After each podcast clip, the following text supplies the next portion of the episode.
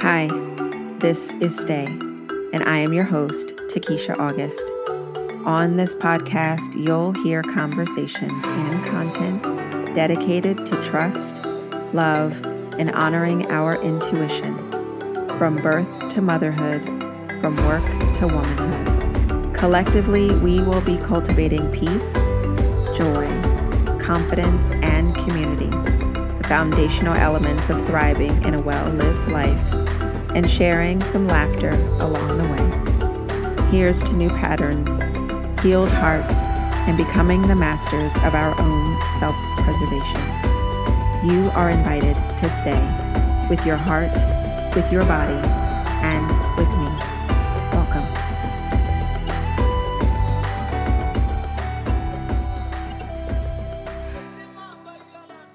Hello, friends, and welcome back to Stay. This is your host, Takesha August. And this week I want to talk about um, a space and realm in which I do my own work in primarily. So, if you're new here, I am a yoga teacher, a, an Ayurvedic health coach, and a doula. And so, the bulk of my clientele happens to be mothers. I also work with with people who are not mothers, but primarily my clients are um, planning to get pregnant, pregnant, birthing, postpartum, or they fall somewhere along the early motherhood continuum. And so I really wanted to take a moment to address um, the importance of honoring our energetic boundaries especially as it relates to pregnancy, uh, pregnancy, birth, and uh, the postpartum period. Now, just a caveat: I personally believe that postpartum is forever, um, but the the earliest or um, the uh, those earlier days of postpartum, you know, between second number one and maybe your children are in um, elementary school, so developmental years, maybe up until nine years postpartum. Um, and I think it's so important for us to consider this, especially in this day and age where, at the time of this recording, we are in year three of a global pandemic. Um, our trans children are being attacked in uh, Texas, uh, which is disgusting in and of itself and a whole nother conversation. Um, and also, there is war happening across on the other side of the world um, in Russia, between Russia and uh, Ukraine. And there are so many other things happening just globally. You turn on the news, you hear about things, you hear about wars, you hear about rumors of wars, you hear about people being attacked you hear about black bodies being killed. You hear about women's uh, women's rights being um, unvalued, undervalued, not valued at all. And yet, the other aspects of life are still happening. If you happen to be planning to get pregnant, or you are pregnant, or somewhere along that motherhood continuum, you are also using a large portion of your energetic reservoir to maintain and sustain life outside of your own. And so, what do we do when it's so important to protect our energetic boundaries and our energetic legacies that we are actively knitting and stitching together, that we're passing on to our unborn children, our children that are here even as they are outside of our bodies? How do we protect that energetic boundary? Because there's always going to be something happening in the world.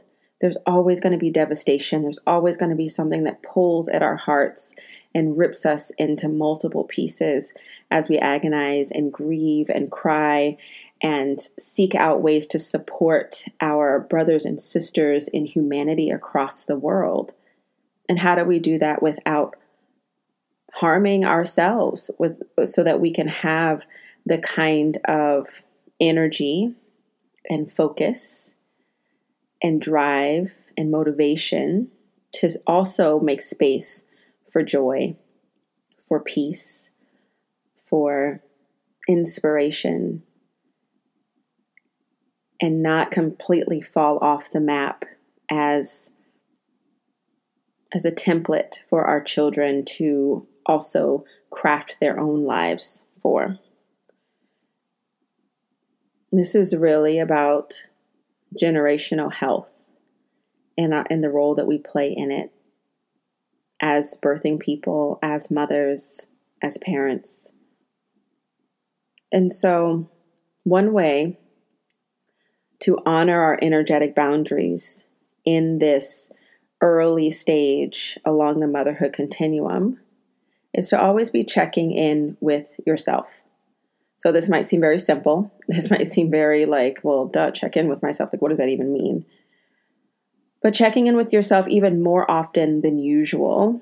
And here's what I mean. So, am I breathing? So many times you may find that you are holding your breath because maybe you're focused on something, you're you're thinking about something, you're watching the news, you're watching social media, and when we're so focused on other tasks, we can hold our breath. Our breath is one of the functions of our bodies. Um, it's actually the only function of our body that is both voluntary and involuntary. Now, voluntary in the sense that you can only hold your breath but so long before your body forces yourself to stay alive and you take another breath, right? But you can control, you can hold your breath for several seconds. We can train ourselves to hold our breath for longer seconds, especially in the world of people who are in like deep sea diving um, and and you know people who have the capacity that lung capacity. Maybe they're singers or performers in some realm. And so that's something that we can train. We can train our capacity for breath right? So asking yourself several times a day okay am i breathing this might even require you to schedule time Call it meditation, call it self check in, call it breathing time. But just to notice and to pause for maybe even just two minutes, two minutes a few times a day, to take full deep breaths in and full exhalations out. Another way to honor your energetic boundaries is to decide when you are going to check in with your phone, with your devices, with your computer. So it's super helpful and useful if you sleep with your phone in another part of the house, uh, plugged in, maybe in another room, in the kitchen, in your office, in a closet, whatever, so that when you wake up in the morning, the first thing you're not reaching for is your phone. If you happen to need to have your phone close by. Um, like I tend to always sleep with my phone next to me because there's always a baby to be born or some someone that needs to connect with me if I am on call, if I have a pregnant person that I'm working with in real time, which is pretty often. And so if that is the case, maybe uh, putting your phone on airplane mode, making it so that your your dimmer is all the way down, um, making the decision that when you do look at your phone in the morning, maybe you only check the time, maybe you only check, you know, your text messages or something else so that you have that boundary locked into your mind. Because what can happen is you can wake up, grab your phone, look at the time, and then decide you want to look at Instagram, for instance. And with all of these things happening in the world, now, granted, these are things that have been happening in the world for decades and centuries, but with our access to social media and media in general, we are able to see things that we would have otherwise just heard about or read about in a paper or not even known about at all.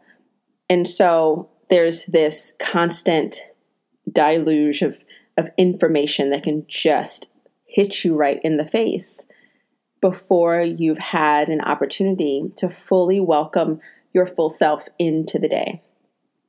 So, I want to encourage you to set that boundary with yourself and then to even set a time.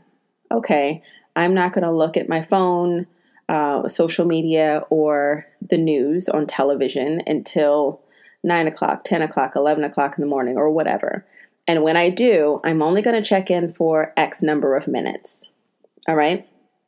This also goes for communicating with people outside of your household. So, of course, if you live with other humans, it can be a challenge to decide when you're going to start interacting with these other humans, right? Especially if these humans are small humans. Actually, I can't even say that. If you've got a partner who also happens to be a male partner, um, he might connect with you, uh, you know, before you have even opened your eyes in the morning. Maybe he's asking questions, maybe he's lost a thing, maybe you um, help him get ready for whatever part of his day needs to happen. So, the people inside of your house, usually pretty, you know, we're, we're pretty used to that, right? But sometimes it's the people outside of our house, like maybe your mom or your friends or your sisters, people that have their own lives happening outside of the realm of your existence on a regular basis. Okay? So, for instance, I always like to use myself as, a, as an example.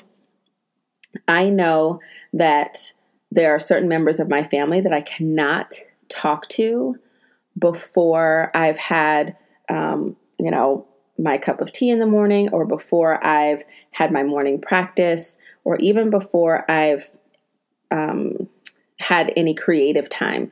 So for the first, usually between uh, I drop my son off at school around eight, I get home around eight thirty. So usually between eight thirty and ten a.m., I am doing a lot of writing unless I have a meeting, but that's usually where I am creating content and being create like being creative. So I've got to show up in a particular way for myself or for my clients, but that is when I am creating from my creative center, my inspiration. I like to be tapped in. It's my creative expression. Um, for me, of course, it's writing or even recording this podcast. Usually happens in the morning time, especially if it's a solo episode like this one is.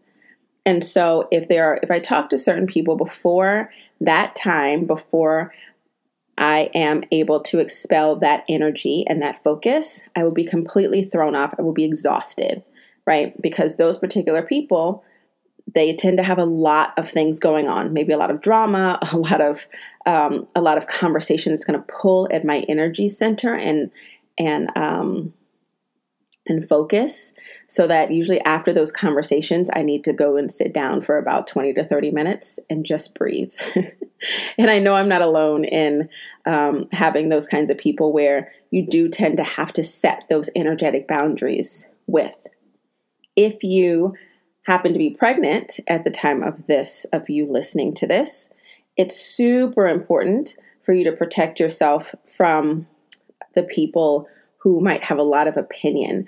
Um, so, say you're really excited about a milestone in your pregnancy, or um, maybe you've just you know put together your birth team you're super excited you've decided that you're going to have a home birth or hospital birth or a birth center birth or whatever there will always be those people who like to insert their opinion without you asking and so if that is your experience or your circumstance it may be necessary for you to start conversations with, hey, I'm going to share this with you, and I've already made my decision, and I'd really appreciate if you have any feedback that is outside of being positive, that you keep that to yourself. It's so okay to set the kind of boundaries that will conserve your energy, your joy, your excitement, and your focus. Now, what do we do when there is so much in the world that's happening that is pulling at our heart centers? And we want to extend our prayers and our money and our time and our resources in all of these many directions. But doing so will exhaust you, exhaust anyone, because there will always be something needing our attention. So, the most um, the thing at the top of my mind right now is is this war that is happening that has just been waged in the last couple of days. And there are so many places to donate and so many reasons to just be heartbroken by what you're seeing, by what you're hearing. Again, checking in with yourself. Are you breathing? Deciding when you're going to take in this information. And then also be clear about the extent to which you are able and available to extend support. Now, we'd like to think that as humans, we can change things just by thinking about it or, um, you know, sending so much energy in that direction, which, as a force, as a collective, I do believe that we can. But we cannot get so full of ourselves as individuals to think, oh my God, I'm going to obsess over this, and my obsession is going to change something. It is so important to every major cause that is close to your heart and your soul that you be maintained because you cannot be of service energetically, spiritually, financially, or physically if you are depleted or you are gone, right? So decide, I'm going to say this again decide the extent to which you are available energetically, financially, spiritually, creatively for these causes, remembering to breathe, and the expression of your advocacy or energy when fully expressed because you've set these clear boundaries around what you're available for can in turn really help to support the cultivation of this new life that you're growing in your body. Again this is if you're pregnant or this young child that you may be nourishing or nurturing so that you have a full expressive loop of energy that you're not stuffing things in because that's where the harm happens. That's where the the trauma gets passed on. When we hold things in and we feel we feel helpless and oh my god I can't do anything you hold it all in and then that energy has to come out somewhere.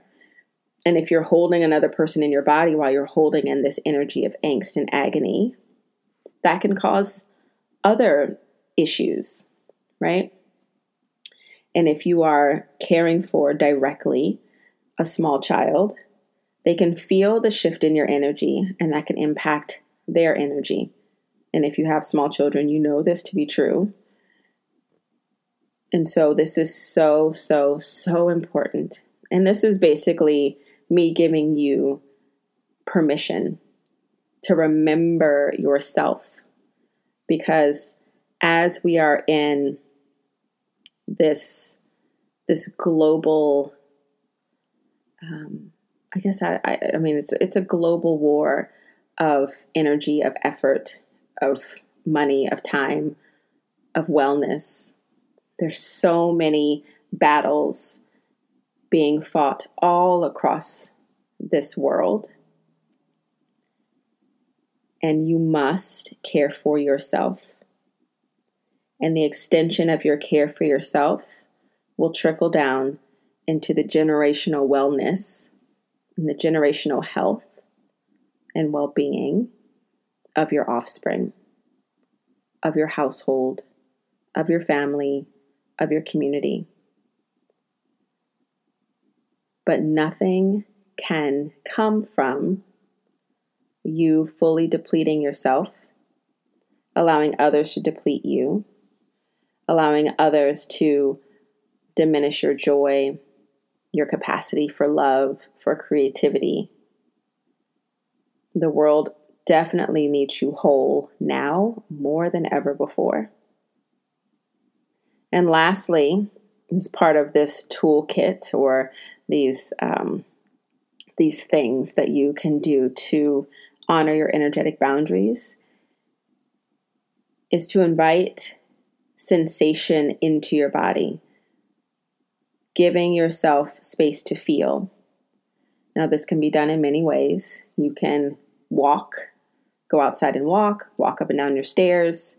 You can shake, so like a nervous system kind of shaking and releasing, literally shaking your arms and legs and your full body.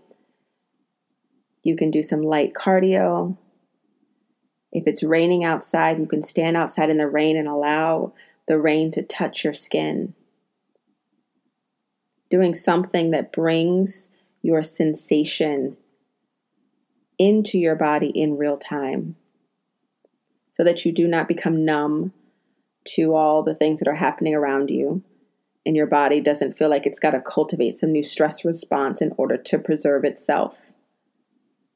You can be present and you can have peace, and there can also be chaos. You can hold multiple truths, but expanding your capacity to hold these things is so important. So that's why these practices are necessary. This breathing, this checking in with ourselves, this setting and maintaining the boundaries, knowing for sure what our boundaries are, our time restraints, you know, when we're going to expose ourselves to people or media or environments. And then also allowing things to move in and through and out of our bodies. These are things that we must do every day. And this is how we do the work to continuously show up for ourselves, for others, and for the things that mean the most to us as we cultivate and craft and knit these legacies in real time that will extend forever and ever. So, thank you as always for sharing your time, your space, your energy, and your ears with me during this episode, during this time. I'd love to hear what you'd like to hear more from from me. We've got a great collection of guests coming up very, very soon, but I really wanted to spend a few weeks connecting with you on my own if you do happen to be pregnant, I made this incredible toolbox for you. It's called the Thriving Pregnancy Toolkit, and it's comprised of some really great goodies to support you. Absolutely free. My gift to you. I'll place the link for that in the show notes. Um, it's got a nourishment guidebook. It's got a prenatal yoga sequence for all trimesters. It's got uh, your birth preferences checklist. So if you're trying to figure out what your birth preferences are, um, there's a checklist there for you. And then there's also a sound healing and meditation to help support your nervous system during your pregnancy and well into postpartum. So I hope that you find that useful and supportive to you. And of course, there is the stay and practice guide if you do not happen to be pregnant or in a mothering body this guide is for you to support you, your practice in staying with yourself in meditation, in presence, in thought, and creativity. So I'll place the link for both of those things in the show notes. And uh, maybe if you've got some questions, you can just shoot me an email at info at takeshaAugust.com. Um, and I'd love to hear what you think about these episodes, what you'd love to hear from me, who you'd like to hear from. And I look forward to sharing some more time, words, effort, and breath with you again very, very soon. Take care.